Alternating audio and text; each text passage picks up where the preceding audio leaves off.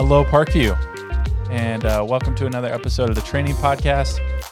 This is Pastor Thomas, and I'm joined by Mark Bulmer. and Doug Fern. wow, our faithful uh, pastors of East, East and Central, and of course, lead pastor Mark here with us. And today we want to talk about the upcoming sermon series that we will that will follow our series on the definition of a whole disciple, uh, and that is the letter of James. Mm-hmm. James. Okay, our Jewish brother in Christ, James, half brother of Jesus, James, leader of the church in Jerusalem, James. Um, so we're really excited for this letter, and we thought we would just give you some uh, some of our encouragements, our thoughts, and just ways you we intend for you to learn a ton from the letter of James in this summer series. So this summer we're going to be in the book of James, starting uh, May 28th, I believe, is is sermon number one in James, and it's four plus five plus four. I think it's like 13. Yep, 13 sermons in James. Um, That's some fine math there. That's excellent. yeah, well, I had help. Um, and uh, and we'll, so we'll end this series right as we're getting into the next school year. So no sneak pre- peeks on what's coming after that, but but for the summer we're in James. So we're really excited about that.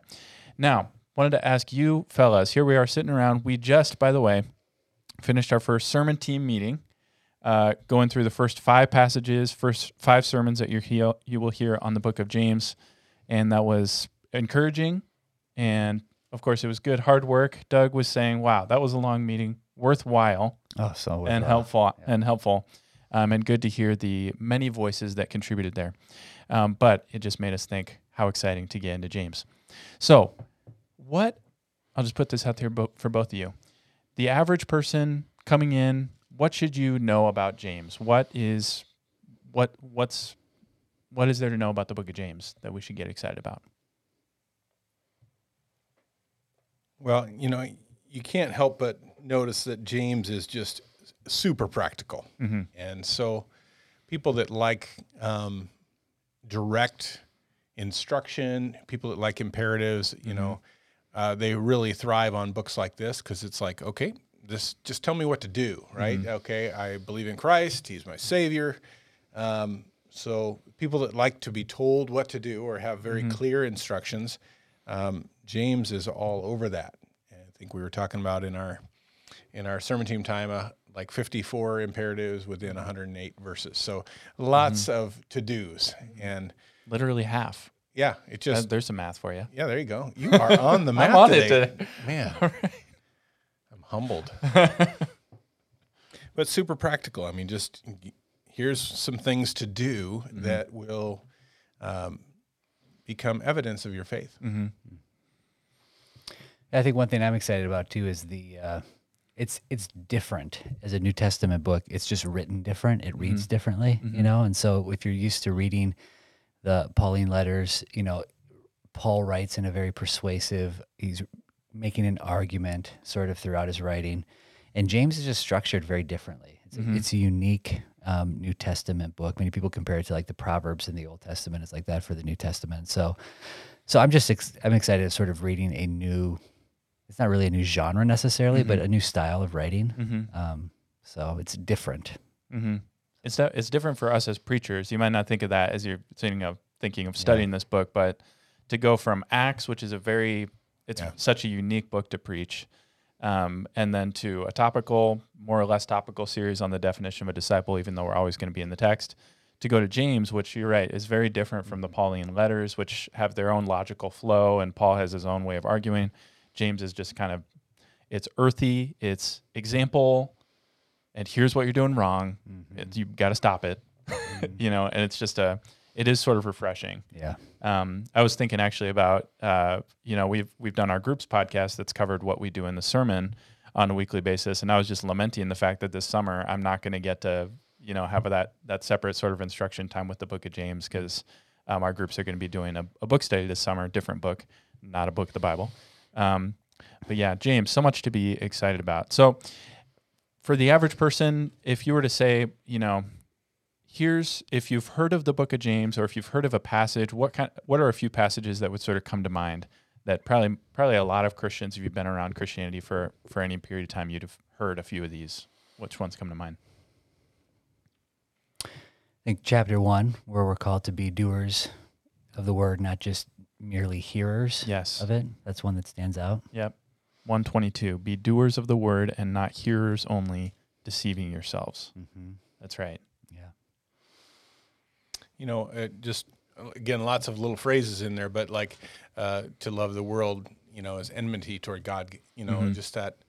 Okay, what's what's your real priority? Uh, Resist the devil; he will flee from you. Some very practical things uh, that obviously get come to light. I mean, uh, but we can't skip over right at the very beginning the whole idea of just count it all joy when you face trials, right? Mhm. Again, counterintuitive to what we would normally think. It's like, wait a minute, it's not normally when we would go, okay, I'm going to be joyful here. Mm-hmm. But he highlights what good comes from it. Mm-hmm. I'm sure, for sure, sure uh, many people will be aware of the apparent tension between the way that Paul talks about the relationship between faith and works and the way James talks about faith and works. So we just we actually just finished with that passage in our sermon team discussion, and don't worry, we figured it all out. Mm. Um, Yeah, very clear. um, we're really excited to have Wade preach that passage um, as his last sermon, and he's we'll just say, hey, if you got any questions about that, go ahead, Wade Urig at Naperville Presbyterian Church org and you can just send those right off. Um, but I'm sure that would be another one that that people would be kind of aware of. Yeah, chapter 127 comes to mind as well. Religion that is pure and undefiled before God the Father is this to visit the orphans and widows in their affliction and to keep oneself unstained from the world. Yeah. That's a, a verse that is maybe familiar for a lot of folks. Yeah. So, Are there any in this in this book that you know, even as we were sort of picking out what we would be preaching and and beginning to study it, that you guys found yourself just kind of getting excited for getting to getting to preach it? Uh, to me, it's a it's a fun book, you know, just because it has so much in it. I mean, you could break this down, you could preach it for a great length of time Mhm. because there's so many, you know, individual things. But again, there's a good theme running through it. Um, I I like the whole, you know, at, the end of chapter four, you know, come now, you who say today or tomorrow we'll go into such a place or spend a year there and you know make a profit. Mhm. And then, but he just says, "What is your life? It's a mist that appears for a little while, then vanishes." Uh, rather, we should say, "If the Lord wills." Uh, I think it's a great um, mindset to get into. Just saying, "Okay, we're not as in control as we think we are," and, Mhm. and I think it's just a good reminder that it, it's up to the Lord. Uh, but in the, it, to as much as we can, we need to do the right thing Mm-hmm. and and not sin in in passing that opportunity up. Yeah. Yeah. yeah, I think the idea of, especially as we're talking about um, just being whole disciples, Mm-hmm. and uh, you know the idea that you know throughout the book of James we see uh, you know the faith fully integrated throughout all of life. Mhm. You know, so it impacts the way that you speak. It Mhm. impacts that you, the way that you view people who are different from you. It impacts the way that you love, the way you control yourself. Every aspect of your life is informed and comes from your faith. So it's like it's kind of gives us a picture of somebody whose faith is totally integrated throughout their Mhm. life Mm-hmm. and keeps us from living a, a life that says, you know, this is what I believe, but yet my actions don't line up with that. You know, Right. so it kind of shows you a roadmap for how the how you- how those. It just it's it's like a picture of what it should look like, what a whole disciple should look like. Yeah. Mm-hmm. That's right. So we're going from the series on a picture of what a whole disciple looks like to another series. Mm. Now I hope that just means we're saying what the Bible's saying. That's my hope and prayer. That's yeah, Always. always. Yeah, I've I've just started reading this book called Radically Whole by David Gibson. It's about the book of James and he sort of isolates some themes, but I was really compelled by what he says in his introduction. He says, "In what follows, I work from the assumption that James is so preoccupied with the theme of wholeness that we find it running through every single part of his letter like a golden thread. He is so taken with this idea that it is present at the level of a controlling motif and underlying argument, shaping everything, even when he's not using specific words for wholeness or oneness. It is his governing and unifying theme. So maybe that's a good transition for us to start thinking about, you know, what do we expect the book of James to sort of do to Parkview Church? We're going to look back in September, you know, or August, the end of August, at this this book completely preached, you know, so to speak. Not that we'll say everything that James says or capture everything the Lord might want to say, but um, what kinds of things can people as individuals and even thinking at kind of the the corporate reality, what kind of things are you guys going to be praying for? Parkview, after hearing the word through James, we're going to see this effect. What kind of fruit? Well, I would hope, to me, you can't encounter Christ and not be changed. Mm-hmm. And it's not just changed in the eternal sense of, uh, you know, adopted son or daughter of God, but you, are, you now are different because you see life differently. Mhm. You, you have an eternal perspective now. Mm-hmm. And so, even just in his own words, you know, uh, in, in James in in um, two nineteen, you believe that God is one. You do well. Even the demons believe and shudder. Mm-hmm. Um, do you want to be shown, you foolish person, that faith apart from works is useless? And he goes on in, in, in that whole. It's a very complex argument, and it and it uh, raises questions. But the whole point is that how how can you have this faith and not have some visible outworking of it? Mm-hmm.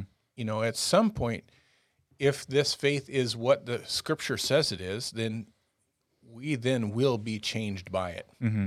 So that makes me excited and optimistic as one of the pastors here is saying, if we're really applying this, if we're really embracing what it means to be a whole disciple, Mm-hmm. um, then as we start to define that and lay that out in, in very practical sense, then people who are disciples of Christ by faith then start to live that out in some really cool ways. And just even some of the ways that are outlined in in the text here are so cool. If we see those things emerging as a church, uh, God's going to be doing some great things here. Mm-hmm.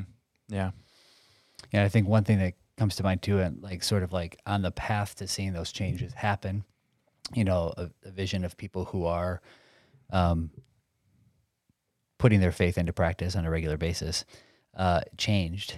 Um, you know, is is the act of repentance. You know, I think as the as the book gets preached and as we study it together as a church, you know, everybody's going to see likely in some way, shape, or form aspects of their life that are um, out of alignment with their beliefs, Mhm. you know? And so I, I would think as a step towards that change that we would see people repenting and, you know, turning from sin and turning to God, you know, and, Yeah. and wanting to bring their whole life in alignment with the, the belief that, that we have, you know, Mhm. the faith that we have. So Mhm. I think repentance is a, is probably, a, would be a, an outcome that we Mhm. would expect to see as Yeah. well. Yeah.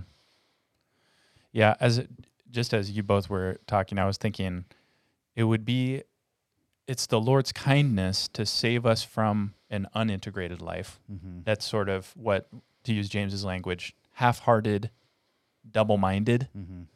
faith that sort of we have enough of Jesus to be um, churchgoers, but not enough to actually turn away from the things that are actually causing the most significant pain in our lives. And so it's actually even though you read James and you re- you read his bluntness, you know, and his just directness and his his forthrightness, it's it's James it's clearly James's heart and of course God's heart for us to have lives that that actually express and get to experience the life that we have in Christ. And I, I mentioned it just in our meeting before here, but it seems like one of the central ideas here is um, uh, there in 125 it says, The one who looks into the perfect law, the law of liberty, and perseveres, being no hearer who forgets, but a doer who acts, will be blessed in his doing. And and so in in many cases in James, there's sort of the negative example of what that what it looks like when it goes wrong, and it seems like James is addre- James is addressing a lot of things going wrong, um, but sort of the if if faith without works is dead is sort of the negative flag over James, then uh, you will be blessed in your doing. If you believe, you will be blessed in your doing is sort of the positive flag over James as a book.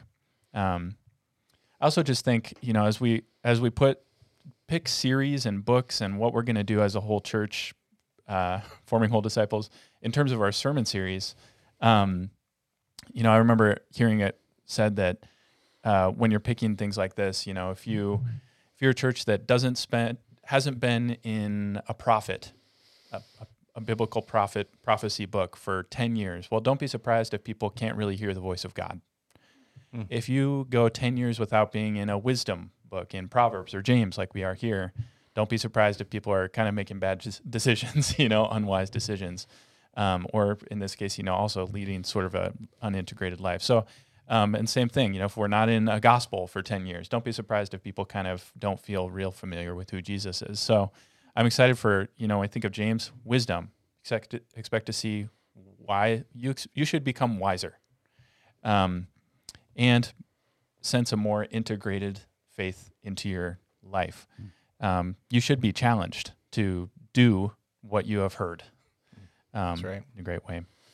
Um, yeah. Is there any any way that you guys would sort of encourage, you know, the people listening to this podcast to sort of pray for us as we prepare and and get ready to preach this series, both for us as preachers, for the church as a whole, for one another? I think that just prayer that um, obviously that we're spirit led and that, that there's clarity there, Mm-hmm. and that and that pray for us as we wrestle through these things. Uh, for for me, I can't preach a message without wrestling through where I'm at with it, and sometimes that's hard, and sometimes it's hard to get out of my own way in some of those things too, because I want to be transparent and real about it too. Because there's there's a a great deal of things in this book that make me go, oh wow, I should probably tune up on that and tune up on this, and so I think it might help even for the congregation just to realize that you and I and uh, the, whoever else is preaching, uh, we're sojourners in this as well. We're fellow sojourners along the way. Yeah, I think maybe one thing that comes to mind is that as a church, you know, um, that the, the community around us will get a sense of what we believe and the faith that we have, um, not necessarily by listening to us, but by you know watching us Yeah. live our life. You know, so whether it's in the workplace, school, wherever, um, that the, simply the way that we treat other people, the way that we live, I guess the way that we speak, you know, um, that they they would get a sense of what it is that we believe by our actions. Mm-hmm. Yeah, James is interesting in that way because in many ways we're going from Acts, which is about the the church going into the world, and James his insistence is on not letting worldliness come into the church. But at the same time, so many of the things that he encourages us onto makes us sort of a beautiful counterculture, um, where things are as they ought to be, and the world is kind of turned right side up, and should be beautified and compelling.